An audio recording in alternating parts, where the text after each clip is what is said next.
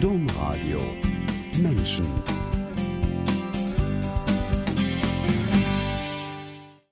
Zu Himmelfahrt reisen wir mit Dr. Gerhard Rott, Leiter des Referates Weltkirche im Bistum Eichstätt, um die ganze Welt und erzählen, wie ein Mensch individuell und ein Bistum strukturell einen Unterschied machen kann. Herzlich willkommen, Gerhard Rott zu Hause am Computer in Eichstätt. Alles gut mit der Technik? Ich hoffe, es klappt soweit. Alles gut.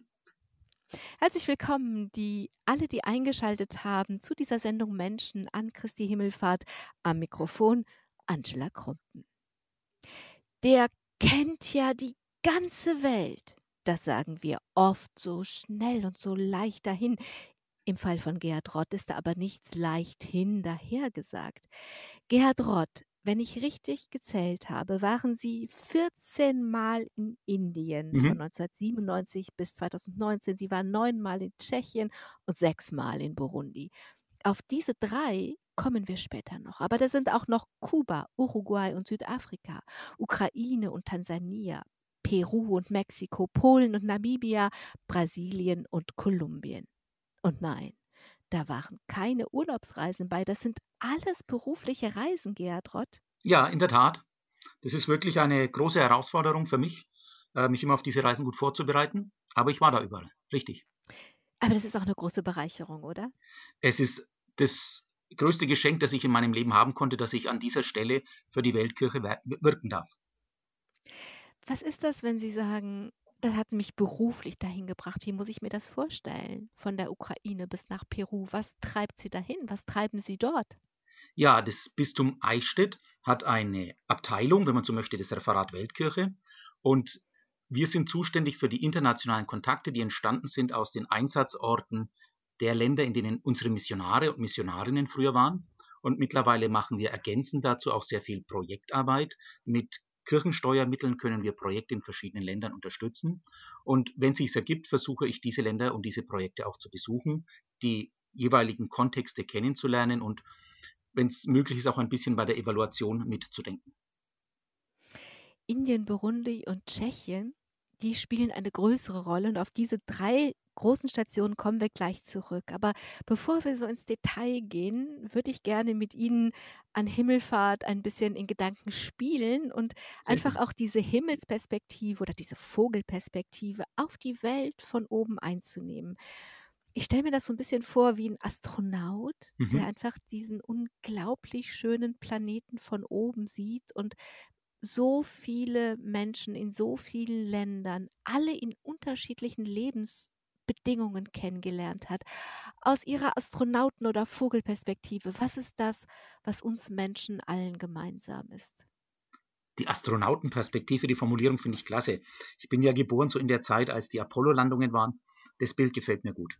Was ich finde, in allen diesen Ländern, in denen ich war, bin ich Menschen begegnet, tollen Männern, tollen Frauen, die das Potenzial haben, um diese Welt wirklich zu gestalten, nach vorne zu bringen und die das auch wirklich können, wenn wir sie denn in die Lage dazu versetzen.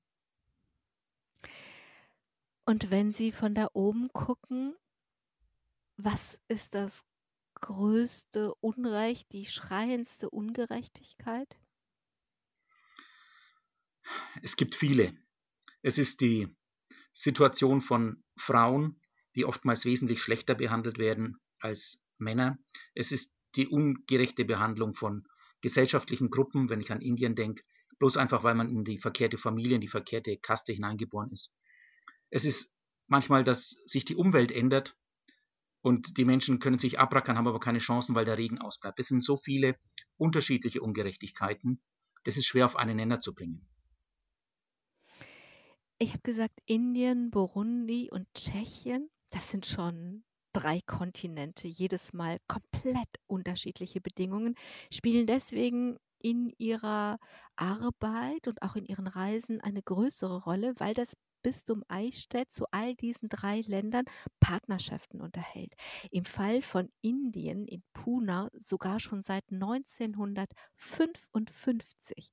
Ich finde das bemerkenswert für ein kleines Bistum. A, dass es drei gibt und B, dass es schon so lange geht wie im Fall von Indien. Ja, in der Tat. Eichstätt war ähm, nach Köln die zweite deutsche Diözese, die Mitte der 50er Jahre so eine internationale Partnerschaft begonnen hat. Mit Burundi wurde dann 20 Jahre später, 1975, diese Partnerschaft begonnen. Und mit Tschechien gab es eigentlich schon seit dem Ende des Zweiten Weltkriegs Verbindungen, die durften nicht offiziell werden. Seit dem Fall des Eisernen Vorhangs Sie haben wir dort auch eine offizielle Bistumspartnerschaft. Fangen wir mal mit Indien an, einfach chronologisch. Diese Partnerschaft geht, wie so oft im Leben, auf eine Freundschaft zurück. In diesem Fall von zwei Klassenkameraden, von denen einer Bischof und einer Missionar wurde. Genau. Der Missionar aus Schwabach war der Jesuit Pius Geisel. Und äh, über die Jesuiten ist er eben nach Puna gekommen, das war dortiges Missionsgebiet. Und sein damaliger Klassenkamerad wurde Eichstätter Bischof, der spätere Kardinal Schröffer. Ja, und in Indien war es genau die Zeit, als man erstmals darum dran ging, nicht mehr Missionare zu Bischöfen zu machen. Es wurde ein einheimischer Mann aus dem mhm. Klerus Bischof und er hat dann aber einen Missionar zu seinem Generalvikar gemacht. Und als dann dieses Duo Bischof, der indische Bischof nach, nach Rom musste zum Adlimina-Besuch, hat er seinem deutschen Generalvikar gesagt, komm, du fährst mit. Und dann waren sie schon in Italien und von da aus war es dann gar nicht mehr weit dass sie dann entsprechend auch nach Eichstätt kamen. Und was hat gemacht, dass sie, also die Formulierung war damals, dass Puna adoptiert wird von genau. Eichstätt. Genau. Was war die Intention? Was wollten diese beiden befreundeten Männer? Ja, Bischof Andrew de Sousa, der Bischof aus Puna, der wollte eben äh, ein bisschen Unterstützung aus dem Ausland für seine sehr arme Diözese. Und Bischof Schröffer, er war auch ein großer Mann des Friedens, er hat sich in der Friedensbewegung sehr aktiv engagiert, der war fasziniert von Indien und von den äh, pazifistischen Ideen von Gandhi. Und da gab es, glaube ich, gleich zu Beginn nicht nur den Austausch der Gaben, der Solidarität, der Finanzen, sondern es gab auch schon einen inhaltlichen Austausch. Das ist trotz allem lange her, die 50er Jahre in Deutschland, in Bayern waren mental anders, als wir das heute sehen. Und wenn damals die Sprachregelung war, wir adoptieren das, war das natürlich nett und hilfsbereit gemeint. Aber das klingt ja so, als wären die einen die wissenden, erfahrenen mhm. Eltern, die mhm. Erwachsenen und die anderen die unmündigen Kinder, denen man zeigen muss, wo es im Leben lang geht. Genau, das war der Begriff der Patenschaft, der hier in Deutschland mehr verwendet wurde. Und mhm. da ging es ja wirklich darum, das ist eine Top-Down-Beziehung. Wir geben das Geld, wir wissen, was zu tun ist, wir haben die Konzepte und äh, die indischen Partner sind die, die es dann nur umsetzen. Das war das damalige Modell auch von Mission. Da waren wir ganz im damaligen Zeitgeist eingebunden. Das hat sich aber weiterentwickelt. Wir sind dabei nicht stehen geblieben. Wie hat sich das weiterentwickelt? Wie ist das gekommen? Haben die anderen so wie Kinder in die Pubertät kommen und ihren Eltern sagen, jetzt mal gut, wir entdecken die Welt selber. Dem, also äh, Grenzen gesetzt oder wie ist das entstanden? Also ich kann das natürlich auch nur aus den Akten heraus und aus den Gesprächen mit den damals Aktiven, die ich zum Teil noch führen konnte, äh, so ein bisschen rückwärtsgewandt analysieren. Das war ein Prozess. Es gibt nicht einen festen Punkt, wo man sagen kann, da ist es gewandelt von der Patenschaft zur Partnerschaft, als wir 1995 zum 40-jährigen Bestehen eine Festschrift herausgaben, war das aber schon der Titel von der Patenschaft zur Partnerschaft. Also irgendwann in den 1980ern muss das wohl passiert sein. Okay. Damit Menschen sich verändern, damit sie bereit sind, so eine andere Perspektive einzunehmen und der, den Zeitgeist, der sich wandelt, da mitzugehen, ist es in der Regel das Allerwichtigste, dass diese Menschen sich kennenlernen, dass Menschen sich begegnen. Wie viel Begegnung hat zwischen Puna und Eichstätt stattgefunden? Ja, das war natürlich in den Anfangsjahrzehnten sehr stark auf die beiden Bischöfe beschränkt. Bischof Schröffer ist auch nach Indien gereist. Er war in Bombay zum damaligen Eucharistischen Weltkongress und ist dann weitergefahren nach Puna. Es ist ab Mitte der 70er Jahre auch dann ein gewisser äh, Drive dazu gekommen, dass sich mehr Menschen aus den Diözesanräten auch begegnet haben, dass man zu Reisen nach Indien runter konnte. Aber es gab noch kaum Gegenbesuche äh, von Priestern oder Laien aus Indien, die nach Deutschland kamen. Wie hat sich das geändert? Es ist ja auch eine Geldfrage, ein Flugticket von Indien nach Europa zu bezahlen, können ja wahrscheinlich nur reiche Inder. Ja, das war eine, glaube ich, ganz wichtige Erkenntnis, dass man festgestellt hat, oh, es geht hier nicht nur darum, dass wir Geld sammeln für Projekte in Indien, sondern wir müssen auch Ressourcen bereitstellen für Bewusstseinsbildung hier in Deutschland. Ähm, wir brauchen auch Mittel, um Begegnung zu ermöglichen. Und dadurch, dass diese Ressourcen dann zur Verfügung gestellt worden sind, konnte man dann auch solche Reisen den indischen Partnern finanzieren dass das dann einfach in beide Richtungen ging. Wer einmal in Indien war, der bekommt eine Ahnung davon, was eine Parallelwelt ist. Mhm. Alles, finde ich, ist dort anders. Alles. Wie Correct. ist es Ihnen gegangen, vor allen Dingen beim ersten Mal? beim ersten Mal das ist ja das Schlimme. Man glaubt dann nach drei Wochen Aufenthalt, jetzt hat man Indien kapiert und hält danach große Vorträge. Das ist eigentlich, äh, je öfter ich dort war, umso bescheidener bin ich geworden. Und die Liste der Fragen, die ich habe, wo ich merke, was ich noch nicht genau verstanden habe, die wird immer länger. Ich komme ja mittlerweile auch oft in die Gelegenheit, mit Menschen, die das erste Mal einreisen, nach Indien zu fahren und ich erkläre denen dann das Land und ich sehe an deren Reaktionen, wie unterschiedlich Indien ist. Das ist eine andere Farblehre. Also schon allein, was bedeutet weiß? Das ist dort die Farbe der Trauer. Die verstehen überhaupt nicht, warum eine Braut in Weiß zum Altar geht oder warum mhm. Kommunionkinder in Weiß. Das ist Trauer. Das erklärt sich nicht. Die heilige Farbe der heiligen Männer ist Orange. Also ein Priester, der in Verbindung mit dem Göttlichen steht, der müsste in Orange unterwegs sein, um in dieser Kultur überhaupt als Mann Gottes erkannt zu werden. Komplett anders ist das alles. Und ich habe mit Musikstudenten dort gesprochen, die haben noch nie etwas von Mozart oder Beethoven gehört, so wie wir eigentlich auch nichts von indischen Komponisten gehört haben. So wie wir auch die indische Musik, also mir zumindest geht das so, dass ich es schwer habe, da hereinzufinden. Das klingt in meinen Ohren nicht wie Musik, das klingt nicht harmonisch, das klingt mhm. disharmonisch, aber das ist ja eigentlich einfach nur anders. Genau, das ist ein völlig anderes Verständnis von Musik. Es gibt auch kaum so Partituren, wie wir das kennen, sondern das Stück entwickelt sich eigentlich immer wieder neu. Und sie haben auch viel mehr Noten. Ich finde das faszinierend, wenn man an einer Stelle dann anfängt, genauer hinzugucken, wie anders dieselbe Erde wahrgenommen und gestaltet wird. Das finde ich immer, immer neu faszinierend. Ja. Zehn Jahre nach Pune in Indien, in Asien, haben sie komplett den Kontinent gewechselt. Mhm. Burundi und Afrika. Da reden wir wieder über eine ganz andere Welt. In Indien springt einen die Armut in der Regel auf den ersten Blick an. In Burundi sieht man sanfte, grüne Hügel mhm. und steht doch im drittärmsten Land der Welt. Ja, es ist eine eher verborgene Armut und es ist eben auch eine ganz andere Herausforderung, dort etwas zu tun. Das stimmt. Als Sie das erste Mal in Burundi waren, was waren da die beherrschenden Eindrücke oder Abgründe oder was auch immer? Was war das Beherrschende am Anfang in Burundi? Ja, also zunächst, ich habe nicht verstanden, wie ein Land, das eigentlich so fruchtbar ist, in dem es das Potenzial gäbe, dass man sich auch ernähren kann, dass es dort äh, nicht genügend Neben Lebensmittel gibt und dass es dort so starke Zerrissenheiten in der Gesellschaft gibt. Das war etwas, man sieht es den Leuten ja auch nicht an, ob sie der einen oder anderen Volksgruppe angehören. Die gibt es auch genetisch gesehen überhaupt nicht. Die sind seit 400 Jahren absolut gemischt. Aber dennoch ist es damals noch in ihrem Denken eine große Kategorie gewesen. Wie kam Burundi zu Eichstätt? Im Falle von Indien war es die, die, waren es die beiden Klassenkameraden, die es an die, über die Welt verteilt hat und die wieder zusammengefunden haben. Und bei mhm. Burundi?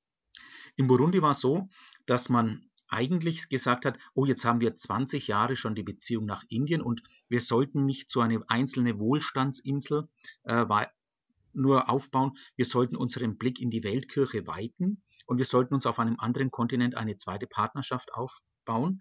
Dann wurde eine kleine, kleine Dreierdelegation aus dem Bistum äh, nach Afrika geschickt, zunächst zu einem Missionar, der aus dem Bistum stammt, der in Uganda tätig war. Und der hat ihnen den Tipp gegeben, geht's mal nach Burundi, dort im Süden, da gibt es einen ganz tollen jungen Bischof, der macht ganz tolle Arbeit. Und so sind dann die drei dorthin gefahren über den Jahreswechsel 75, 76. Und das war so quasi die Geburtsstunde der Partnerschaft mit Burundi. Das heißt, auch in diesem Fall war es so, dass man sich überlegt hat, welche Menschen aus unserem Bistum sind in dieser Gegend. Also da hat man auch versucht, über Beziehung eine Partnerschaft anzufangen. Ja, aber man hatte schon einen klaren strukturellen Blick. Also man hatte gesagt, jetzt nicht nur zufällig eine Freundschaft, sondern in welcher Region soll das sein? Mhm. Also es war schon ein bisschen Anbahnung dabei. Okay. Das dritte Land ist Tschechien, mhm. Osteuropa, dritter Kontinent.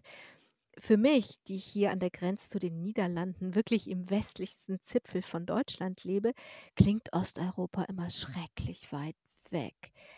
Von Eichstätt aus gesehen ist es das eigentlich aber gar nicht. Nee, ist es überhaupt nicht, denn in drei, dreieinhalb Stunden ist man von hier Richtung Prag schon sehr weit und kann dann da, wenn man möchte, auch in Prag ähm, zum Frühstück, zu einem späten Frühstück, äh, sich zu einem Kaffee einfinden. Oder dann noch eine Stunde weiterfahren und dann ist man in Leitmeritz, in unserer dortigen Partnerdiözese.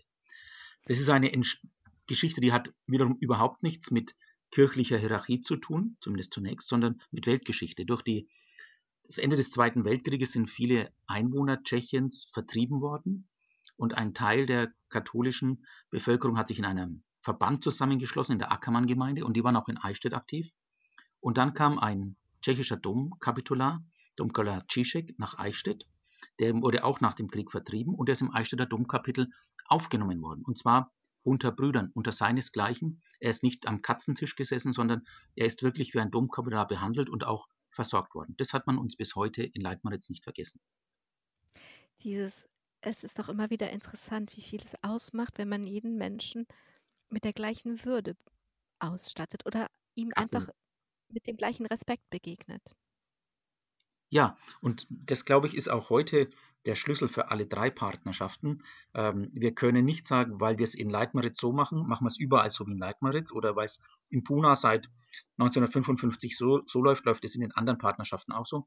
Jede hat wiederum ihr ganz eigenes Profil. Wenn man so Partnerschaften anfängt, dann verbindet man sich mit den Menschen, dann entstehen überall Freundschaften. Und wenn Freundschaften entstanden sind, dann interessiert man sich ja, was gerade passiert. Und gerade gibt es ein winziges, stacheliges Kugelteilchen, das die ganze Welt in Atem hält. Und da wird immer wieder gesagt, naja, das Virus trifft alle gleich, der Virus kenne nur Menschen und das stimmt natürlich, aber das stimmt auch nicht. Das Virus trifft alle, die wenig oder nichts haben, besonders hart. Was wissen Sie über Ihre Freunde in Puna, Burundi und Tschechien, wenn es um Corona geht? Puh, da muss ich wirklich auch tief durchatmen, denn mir gehen auch die Informationen zum Teil sehr, sehr unter die Haut, weil ich eben die unmittelbare Situation auch kenne. In Tschechien ist es noch am ehesten äh, so, wie wir uns das vielleicht vorstellen können. Dort haben die Kolleginnen und Kollegen im kirchlichen Dienst in den Bildungshäusern momentan null Einkommen, null Belegung. Und äh, wir helfen da auch ein bisschen damit, dass die Arbeitsverhältnisse in den kirchlichen Einrichtungen aufrechterhalten werden können, damit die Dienstleistungen der kirchlichen Einrichtungen auch jetzt in Corona-Zeiten weiter vorgehalten werden können. In Indien es ist äh, ja furchtbar. Wir, wir sind damit konfrontiert, dass die Regierung einen Lockdown relativ kurzfristig angekündigt hatte. Die Menschen hatten kaum Möglichkeiten, irgendwelche Vorräte einzukaufen, geschweige denn überhaupt Geld sich zurechtzulegen. Denn äh, die meisten Menschen in Indien, die im Kontext von kirchlichen Hilfseinrichtungen tätig sind oder von uns erreicht werden, das sind Tagelöhner, das sind Wanderarbeiter, die haben kein Girokonto, auf dem sie Rücklagen haben. Die verdienen an dem einen Tag und das, was sie heute verdienen, geben sie heute Abend zum Einkaufen für die Lebensmittel aus und das ist sicher ihr heutiges Essen. Und wenn sie keine Möglichkeit haben mehr zu arbeiten, dann können sie sich morgen nichts mehr zu essen kaufen. Und da ist es wirklich mit unserer Hilfe jetzt möglich, dass auch der Generalvikar von Puna jetzt aktuell jeden Tag in Slums geht und dort Lebensmittelpakete an Familien austeilt, damit die für die nächsten 10, 14 Tage überhaupt was zum Essen haben. Und in Burundi, gestern waren dort die Wahlen zum, für den Präsi zur Präsidentschaftswahl und äh, man hat leider im Vorfeld sehr wenig auf die internationalen Ratschläge gehört. Man hat auch ein Team von WHO-Experten des Landes verwiesen die ausländischen Wahlbeobachter, die nach dem 8. Mai einreisen wollten, mussten alle erstmal in Quarantäne, sodass sie überhaupt keine Funktion mehr wahrnehmen konnten als Wahlbeobachter. Äh, die Regierung dort hat, wie ich finde, viel zu viel normalen Wahlkampf gemacht und Großveranstaltungen. Man sagt zwar, es wurde Fieber gemessen, aber ich bin da etwas skeptisch. das macht mir große Sorgen, denn in diesem Land wird sich der Virus dann extrem explosionsartig verbreiten. Das heißt, bei den einen sorgen sie sich darum, dass sie überhaupt nicht verhungern, die Menschen. Ja. Bei den anderen darum, dass sie eben von einem Diktator, Von, von ihrer Regierung. von ihrer Regierung ähm, gar nicht erst dazu kommen, sich selber schützen zu können, selbst wenn sie es vielleicht könnten. Ja, der Gedanke der Prävention ist in unserer Kultur natürlich auch weit verbreitet. Und da müssen wir auch sehr vorsichtig sein. Ähm, ich habe das auch jetzt in den letzten Tagen erst wieder in Gesprächen mit äh, Priestern aus Burundi erlebt, die sagen, unsere Kultur ist anders, unser Kontext ist anders und ich versuche zu klarzumachen, es geht in dieser Pandemiesituation nicht um kulturelle Kontexte, es geht um eine globale Herausforderung. Und sich darauf einzulassen, das ist natürlich auch nicht unbedingt so von heute auf morgen möglich. Was meinen diese Priester, wenn sie sagen, das ist kulturell anders? Ja, das dass man nicht verstanden. Ja, dass sie natürlich erstmal froh sind, und es ist äh, in der politischen Situation Burundis ja auch wirklich eine Sensation, dass wenn diese Wahl jetzt, die Auszählungen laufen ja noch und man wird sehen, ob es vielleicht eine Stichwahl gibt, äh, dass das das erste Mal seit der Unabhängigkeit 1962 wäre, dass es in dem Land einen friedlichen Regierungswechsel gibt. Und das ist natürlich auch etwas, wo wir vielleicht gar nicht nachvollziehen können, was das für die Menschen dort bedeutet. Okay, also dass es einfach andere Prioritäten im Moment dann gibt und dass eben das Coronavirus das Coronavirus ist, aber kollektiv in der Wahrnehmung was anderes oben aufliegt. Habe ich das jetzt richtig verstanden? Ja, weil, ja, und ich kann es mir auch nur so erklären, dass eben auch man gewohnter ist, damit umzugehen, dass Menschen sterben. Wenn man, das, das, das hört sich wahnsinnig zynisch an und das meine ich überhaupt nicht so. Aber Mhm. es ist in gewisser Weise wenn man sieht, dass Kinder verhungern, ähm, dann ist es, ohne dass man das aufzählen kann, äh, vermutlich eine andere Sichtweise darauf. Ich bin Europäer, ich kann mich da nicht hineinversetzen, da merke ich auch, das sind meine Grenzen. Mhm. Aber das, aber jetzt bekomme ich eine Ahnung von dem, was vielleicht gemeint ist, wenn man sieht und hilflos zusehen muss, wie so viele kleine Kinder zum Beispiel an Malaria einfach sterben. Mhm. Also so viele Familien haben ja nicht eins, sondern oft mehrere Kinder Viele, verloren. viele. Ja, und dann ist es, dann ist es natürlich was anderes. Dann kommt halt noch eine Krankheit, die mir meine Kinder oder meine Eltern oder so rauben kann. Aber das ist dann so weit weg von unserer Lebenserfahrung, wo so viel für jedes einzelne Leben getan werden kann, medizinisch alleine nur. Genau, genau. Also wir, wir sind da in unterschiedlichen Welten wirklich unterwegs. Und wenn man das so sehen möchte, um auf die Himmelfahrtsperspektive zurückzugehen, Mhm. das ist eine andere Welt. Ja, das sind ja alles andere Welten. Haben Sie Ohnmachtsgefühle, wenn Sie, Sie haben diese Freundschaften geschlossen, Sie sind zu Mhm. so vielen Menschen hingefahren und haben diese Beziehungen auch gehalten. Also Indien, 20 Jahre, 14 Reisen. Das ist klar, dass da Freundschaften Ja, entstanden sind. Ähm, Burundi, das sind ja nicht eben, haben Sie gesagt, wenn man die Umstände kennt, aber Sie kennen ja nicht nur die Umstände in Burundi, Sie kennen die Menschen. ja, Sie wissen, wer vielleicht, welche Mutter vielleicht welches Kind verliert oder welche, welche Kinder welche Eltern verlieren. Also es sind konkrete Menschen. Hat das dann nicht auch, also müssen Sie nicht auch Ohnmachtsgefühle aushalten, dass Sie von so vielen Menschen wissen, Freundschaften eingegangen sind, aber jetzt nichts tun können? ja. Und gleichzeitig weiß ich auch, dass wir aus dem Bistum heraus sowohl mit äh, Steuer, Kirchensteuermitteln wie auch mit Spenden, die wir aus dem Bistum heraus von Leuten verantwortet äh, übertragen bekommen, dass wir auch einiges tun können. Und wenn ich sage wir, dann sind es nicht nur wir als Struktur, sondern dann sind es auch genau die Menschen, von denen wir gesprochen haben, die ich auch als meine Freunde bezeichnen würde, die dort auch in verantwortlichen Positionen in der Kirche tätig sind.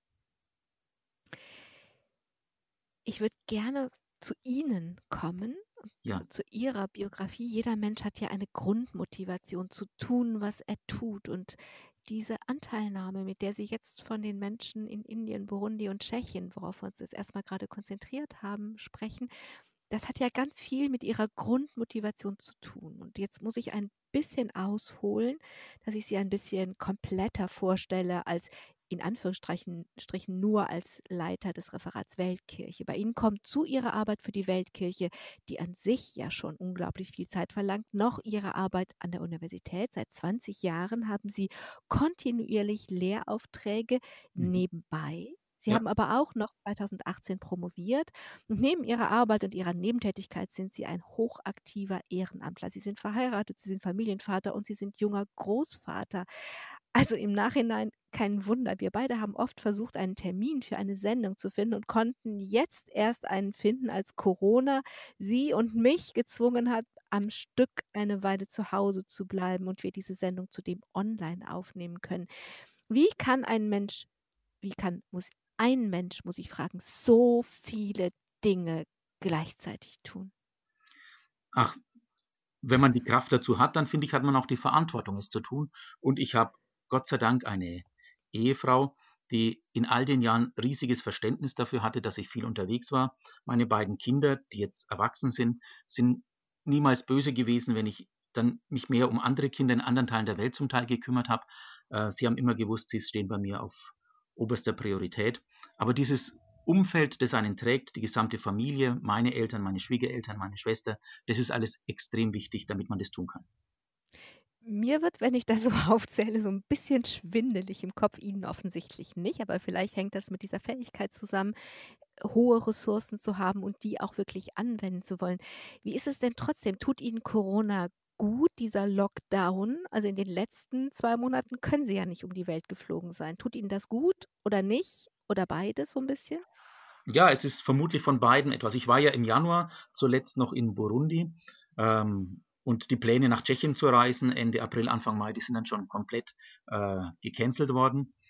Auf der einen Seite merke ich schon in mir eine gewisse Unruhe und wieder hinauszukommen, auch bei uns in die Diözese hinauszuwirken. Die Miserio Fastenaktion ist komplett ausgefallen bei uns. Äh, da bin ich zu Vorträgen sehr viel in den Pfarreien unterwegs. Jetzt aktuell steht Renovabis eigentlich vor der Türe und ich müsste sehr viel unternehmen. Ich könnte über die Ukraine erzählen, da war ich auch zweimal, dem Beispielland heuer. Da merke ich eine Unruhe. Andererseits merke ich auch, es gibt eine neue Qualität, auch von Zeit, auch eine neue Qualität der Fürsorge für, für sich selbst, für den eigenen Körper. Wenn wir in Ihre Geschichte schauen, gibt es natürlich eigene Geschichten. Ihnen war zum Beispiel keine Promotion und kein Lehrauftrag an der Universität in die Wiege gelegt. Im Gegenteil, Ihr Hauptschullehrer sah in dem kleinen Fünftklässler Gerhard einen Handwerker. Ja. Sie selber wussten es als Kind aber besser. Ja, ähm, nach der Grundschule, ich war komplett verspielt und habe mich überhaupt nicht für Übertrittsprüfungen oder sonstiges interessiert, kam ich also auf die Hauptschule.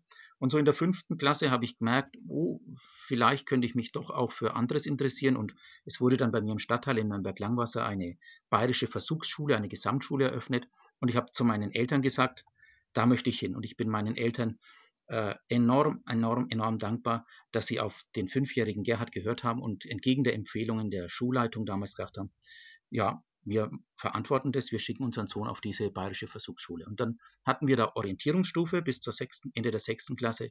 Und sie an, nach zwei Jahren hatte ich die Noten beieinander, um auf den Gymnasialzug zu gehen. Was für ein Glück, dass Sie diese Intuition für sich selber hatten und Ihre Eltern, Ihre Mutter vor allem, Ja. weil die mit den Lehrern gesprochen hat, Ihnen so vertraut hat. Ja, das ist etwas unglaublich. Wie, wo kam das her? Waren Sie einfach so verbunden und Ihre Mutter wusste, wenn der Gerhard das sagt, dann kann der auch? Ich weiß nicht, woher Mütter äh, das Vertrauen zum, zum Sohn haben, aber ich glaube, Söhne wissen genau, dass sie ihrer Mutter Dinge sagen und anvertrauen können in einer Art und Weise, wie das nur in dieser Beziehung geht. Jedenfalls konnten Sie darauf aufbauen und sich dann bis zum Abitur entfalten. Sie haben Latein, Leistungskurs gehabt, Sie haben Religion gehabt, also Sie konnten wirklich auch Ihren Neigungen folgen, die Ja. ganz und gar nichts mit Handwerk zu tun haben. Sie sind, das haben Sie gerade schon gesagt, in Nürnberg aufgewachsen und ich würde gerne noch mal einen Schritt zurückgehen, denn Ihr Vater hatte nach Nürnberg als Jugendliche rüber gemacht, wie man das damals nannte, aus der ehemaligen DDR, wohin er selber nach, äh, nach dem Krieg mit seiner Familie als Sudetendeutscher kam. Genau. wie, wie kam das denn eigentlich, so wie ich das kenne, die ganz große Mehrheit der Sudeten sind doch nach Westdeutschland gekommen. Ja, das kann ich nur aus den Familienerzählungen. Der Zug, der sie aus dem Sudetenland wegbringen wollte, sollte, der ist irgendwo durch einen Tiefflieger zwischen Magdeburg und Halle angehalten worden. Das war der Ort Bernburg an der Saale, bekannt durch den Till-Eulenspiegel. Und da ist dann mein, ist die Familie, mussten sie aussteigen und dort sind sie dann erstmal geblieben. Und mein Vater ist dann dort zur Schule gegangen. Er musste auf Weisung der Partei dann auch eine Lehre anfangen als Bäcker, obwohl er eigentlich gar nicht so sehr daran Interesse hatte. Er wäre eigentlich der Mann für das Holz gewesen. Ja, und dann irgendwann war die Gefahr da, dass er zur NVA sollte und dann hat er rüber gemacht.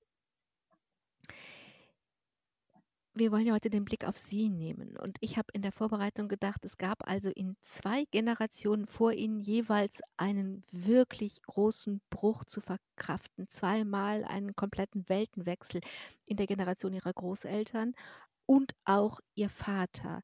Diese doppelte Erfahrung von ganz neu anfangen müssen, aber auch können. Wie hat Sie das geprägt? Also wenn ich das an dem Beispiel von meinem Vater nehmen kann, das ist ein Mensch, der ist sofort in der Lage, mit vielen, vielen fremden Menschen Kontakt aufzunehmen. Der ist also ein genialer Erstkontakter, wenn man so möchte. Also heutzutage wird man Menschen mit seiner Fähigkeit vielleicht an Messestände stellen, um Leute anzusprechen oder sowas. Der hat diese Offenheit, diese Fähigkeit, uh, unbeschwert auf andere zuzugehen. Und vielleicht habe ich das so ein bisschen übernehmen können, diese, dieses Interesse, diese Neugier auf neue Menschen.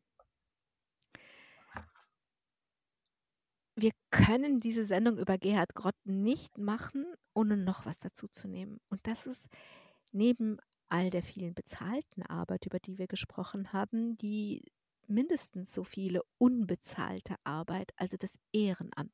Das mhm. hat sie wirklich, wirklich geprägt. Sie haben ganz früh angefangen und diese ehrenamtliche Welt geliebt. Was genau? Ja, ich bin als äh, Neunjähriger in meiner Heimatpfarrei, in der Pfarrei zum Guten Hirten in Nürnberg-Langwasser, nach der Kommunion in eine Gruppenstunde gegangen, der katholischen jungen Gemeinde, der damalige dorte, dortige starke Jugendverband. Wir hatten wöchentliche Treffen bei unserem Gruppenleiter.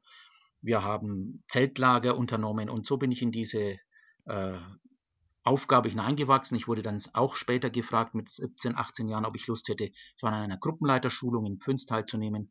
Der damalige Jugendpfleger, der Klaus Wolf, der mir ein väterlicher Freund wurde, der hat mich über viele, viele Wochenendseminare ausgebildet, zusammen mit seinen Kollegen.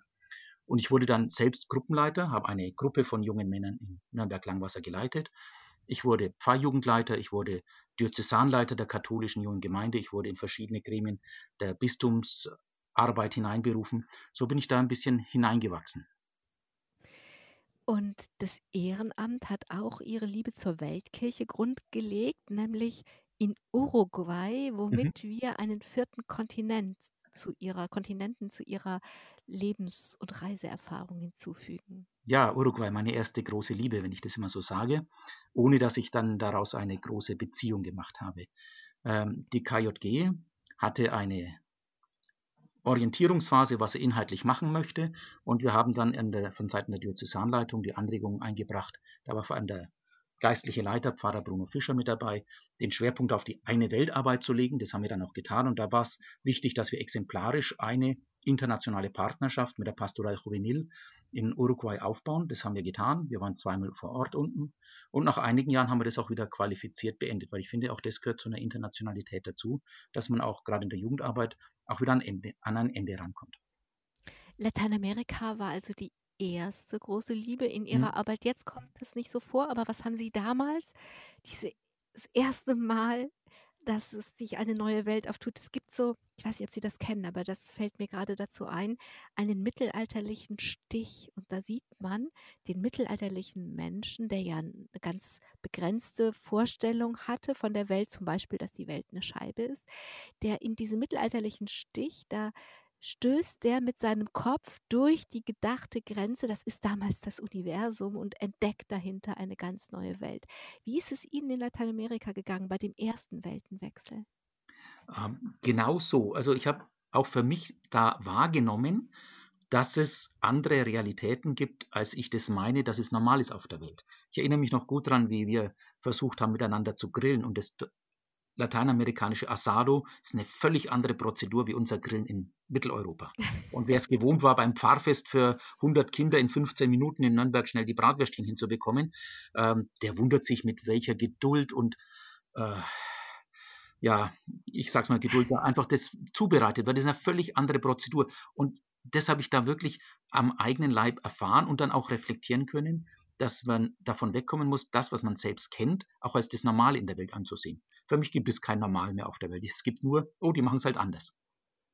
Sie haben im Vorgespräch gesagt, diese Erfahrungen in diesem Jugendaustausch, das habe die Liebe zur Weltkirche grundgelegt. Wie oder warum oder wodurch? Ja, das war zum einen die Lebendigkeit, die ich dort auch in Jugendgottesdiensten erlebt habe, äh, die ich so in der deutschen Kirche nicht finden konnte. Das war die Bereitschaft zum Diskutieren. Das war ja eine kritische Verbundenheit mit der Kirche, aber auch eine große, große Weltoffenheit. Das alles so zusammenzufinden und äh, über den eigenen Kirchturm hinaus äh, zu denken, das hat mich begeistert. Wenn ich heute auf Ihre, nur die heutigen Ehrenämter, heißt, die, heißt das Plural, ja. Auf die Ehrenämter schaue, dann finde ich vom Zeltlager bis zum Förderkreis der Fakultät für soziale Arbeit alles Mögliche. Wie wählen Sie Ihre Ehrenämter aus? Wann sagen Sie ja, wann sagen Sie nein oder sagen Sie einfach immer ja? Hm, nicht immer, aber äh, nein, schon Fast. oft. Ähm, ja, das eine, das, die Zeltlager, die sind wir seit, da bin ich als Kind gewesen, da bin ich seit 1984 als Leiter, seit 2001 als hauptverantwortlicher Leiter eines Kinderzeltlagers für 100 Jungs, jedes Jahr in Pfünz im Altmühltal. Ähm, viele der heutigen Leiter sind schon als Kinder bei mir dabei gewesen. Ähm, das ist etwas, das ist eine gewachsene Gemeinschaft. Da bin ich gern weiter mit dabei und die anderen Dinge. An der Fakultät habe ich selbst studiert. Ich habe dort meine Frau kennen und lieben gelernt. Ähm, und wenn man mich dann irgendwann fragt, ob ich helfen möchte, das Profil der Fakultät etwas zu schärfen und äh, etwas zur Weiterentwicklung beizutragen, dann mache ich das natürlich auch aus alter Verbundenheit sehr gern.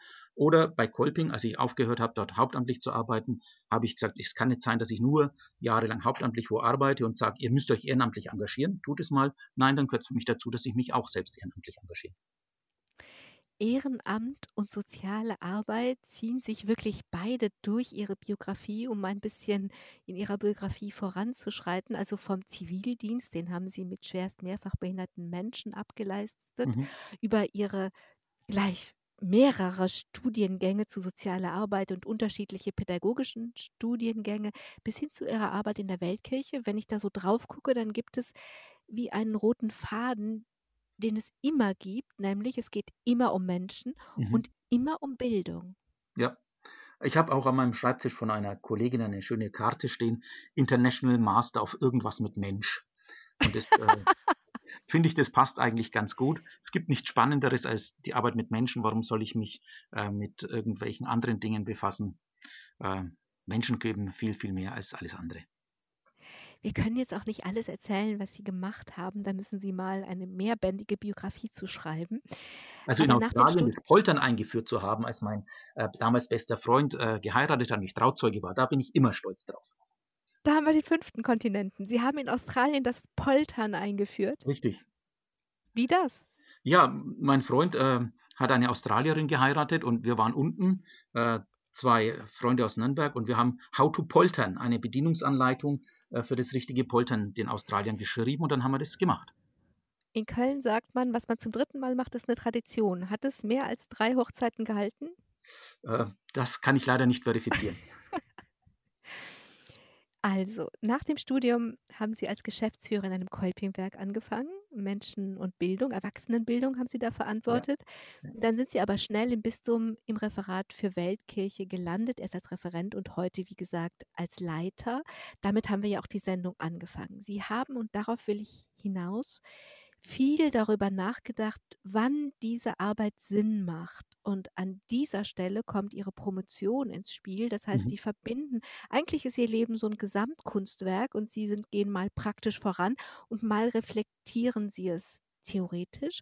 Und in ihrer Promotion haben sie ganz viel natürlich reflektiert, aber eigentlich geht es um die Frage, wann macht diese Arbeit Sinn, die ich da mache? Richtig. Das war für mich nach ein paar Jahren der beruflichen Praxis und auch der Diskussion mit vielen Studenten und Studentinnen im Studienschwerpunkt für internationale soziale Arbeit dann der Punkt, als ich gemerkt habe, oh, die Studenten und Studentinnen stellen fantastische Fragen und ich müsste eigentlich noch viel mehr wissen, um noch besser antworten zu können. Und so habe ich mich ganz oft nach den Veranstaltungen zu Hause hingehockt, habe nochmal gelesen und so habe ich angefangen, mich in diese Thematik der bestmöglichen Entwicklungsarbeit, der dialogischen Entwicklungsarbeit hineinzudenken und habe dann das aufgeschrieben und irgendwann wurde dann da eine Promotion draus.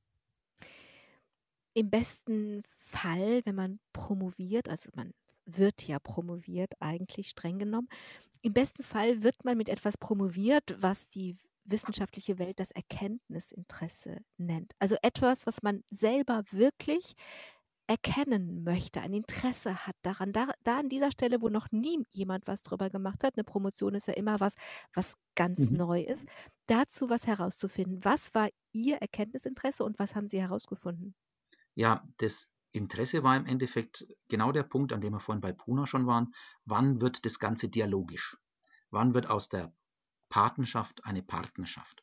Wann wird wirklich die Frage der Ownership so beantwortet, dass nicht mehr wir im Norden oder Westen äh, die Projekte in der Hand haben, sondern dass sie wirklich bei den Menschen verortet sind, die auch wirklich bestmöglich ihren Alltag gestalten sollten, nämlich unsere Partnerinnen und Partner vor Ort. Und diese Frage wie kann man nachweisen, dass die Idee des Dialogs, die auf Martin Buber mit zurückgeht, dass die Einfluss hatte auf die Theologie, auf die Entwicklung, auf Missionstheologie, aber auch auf die Pädagogik, ähm, auf, auch auf das Management, ähm, das synoptisch zu vergleichen, herauszuarbeiten, das war so die, das erkenntnistheoretische Interesse. Und ich habe dann auch ein kleines Modell entwickelt, wie das äh, konkret auch heute in das Management von Entwicklungsarbeit umgesetzt werden kann. Martin Buber sagt ja so Dinge wie, das Ich wird erst am Du zum Ich oder auch alles Leben ist Beziehung. Und wenn Ja. man das grundlegt auf das, worüber wir gesprochen haben, zum Beispiel diese Beziehungen über Jahrzehnte zu den Menschen in Indien oder eben auch in Burundi, dann, wenn man das wirklich ernst macht, dann verändert es ja auf beiden Seiten die Menschen. Ja, Miserio hatte in ähm, dem vorletzten Hungertuch da auch ein wunderschönes Motiv vom Chidi Kwobiri, einem afrikanischen Künstler, der bei uns in Deutschland lebt. Äh, I am because you are. Also ich kann nur sein, weil du bist. Und aus dieser Abhängigkeit vom anderen heraus ähm, kann man eigentlich seine eigene Sicht immer nur weiterentwickeln. Und das ist ein großes Geschenk, wenn man so ein Leben führen kann. Was ist das Modell, das Sie anbieten? Wie wollen Sie dies fortentwickeln? Naja, indem eigentlich niemals einer oder eine alleine entscheiden dürfte, sondern wir bräuchten immer entsprechende multikulturelle, international besetzte Teams, die entsprechend ihren ganz vielen verschiedenen Facetten Entscheidungen dann treffen können. Das hört sich ein bisschen aufwendig an und es geht auch nicht immer, wenn es ganz schnell gehen muss, wenn es eine humanitäre Katastrophe ist. Aber im Regelfall in der Entwicklungsarbeit, ich nenne es übrigens nicht Entwicklungszusammenarbeit, sondern Entwicklungsarbeit, in der dialogischen Entwicklungsarbeit hat man immer die Zeit, um entsprechend eine zweite Meinung von einem, der es vielleicht ganz anders sieht, einzuhören und dann zu einem besseren Urteil zu kommen. Warum sagen Sie Entwicklungsarbeit? Naja, wenn man eine Promotion schreibt, dann muss man auch neue Begrifflichkeiten setzen. Mhm. Und da gehört es dazu, dass ich sage, wir müssen wegkommen von der Entwicklungszusammenarbeit. Denn Zusammenarbeit heißt auch immer, es müssen immer beide etwas tun. Und ich meine, manchmal genügt es auch, wenn nur einer von beiden was tut, aber im gemeinsamen Sinne das tut. Und darum nenne ich dialogische Entwicklungsarbeit. Und Ganz das heißt auch ein bisschen, dass wir bescheidener werden müssen und die Potenziale unserer Partner besser entdecken müssen. Aber es ist gut, dass Sie es hinzufügen, weil es klang in meinen Ohren genau andersrum, dass eben auch nur eine Seite das machen kann, heißt zum Beispiel auch nur die reiche Seite was machen kann. Aber Sie meinen es genau andersrum. Ja, das kann auch sein, dass auch nur zum Beispiel wir hier bei uns unseren Lebensstil überdenken müssen. Das sehen wir an den aktuellen Fragen der, des Klimawandels. Ähm, da liegt es eigentlich viel mehr an uns, etwas zu verändern. Oder der gerechte Handel, da liegt es an uns, dass wir, welche Produkte wir einkaufen, welche Sachen wir nachfragen oder nicht. Ähm, da kann der globale Süden relativ wenig tun. Da liegt es an uns. Also es ist, wie gesagt, darum eine dialogische Entwicklungsarbeit.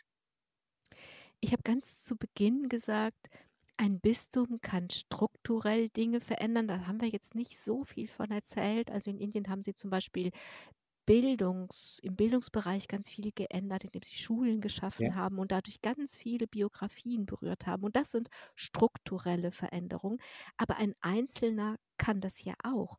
Und Sie haben eine Geschichte erzählt und ich will diese Sendung nicht beenden, bevor wir diese Geschichte nicht erzählt haben, wo sie buchstäblich ein ganzes Leben verändert haben und im Grunde einfach nur in Anführungsstrichen dadurch, dass sie sich zu ihm ans Bett gesetzt haben. Ja, 2002. Ich war in Indien und wir haben einen Slum besucht und die Sozialarbeiter in dem Slum haben mich gebeten, ich möge doch jetzt in ein Haus ihnen folgen äh, und mich ganz normal mitteleuropäisch verhalten. Ähm, da wäre ein Mann, der an HIV-Aids erkrankt ist.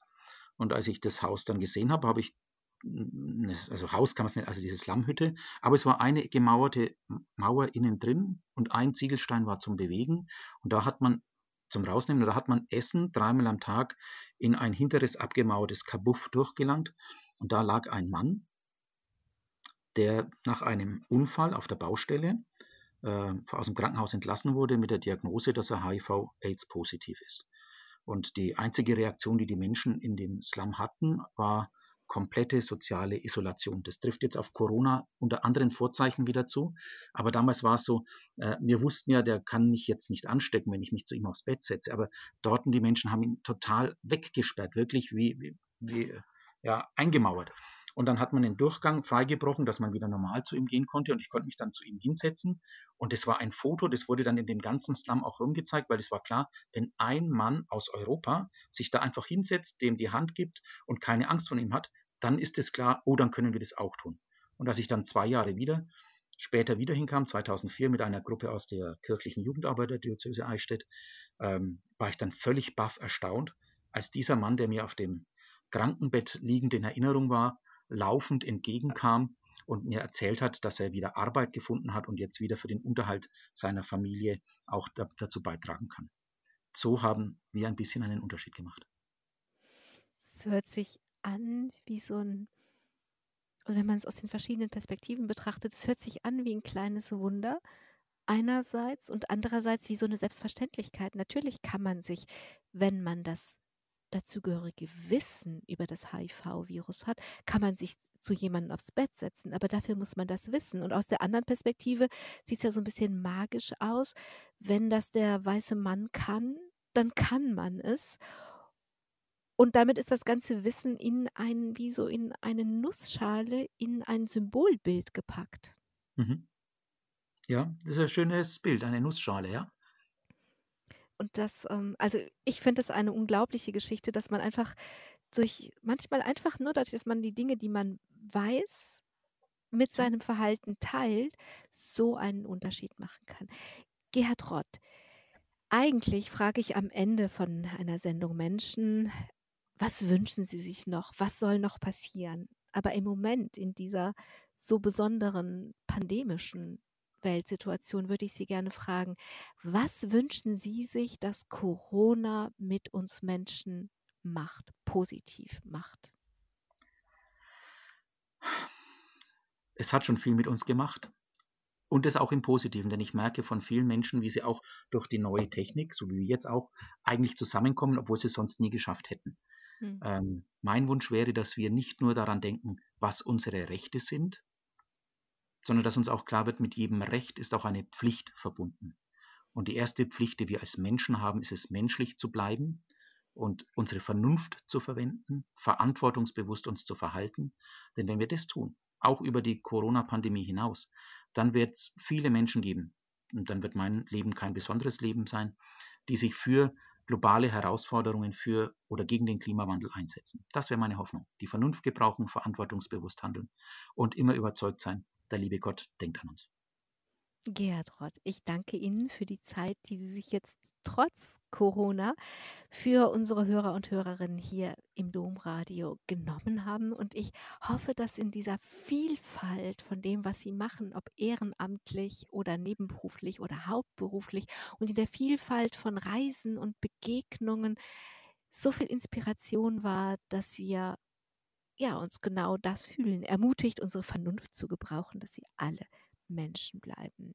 Danke Ihnen, Gerhard Rott, danke allen, die eingeschaltet haben an Christi Himmelfahrt. Am Mikrofon war Angela Krumpen. Bleiben Sie Mensch. Domradio Podcast. Mehr unter domradio.de slash podcast.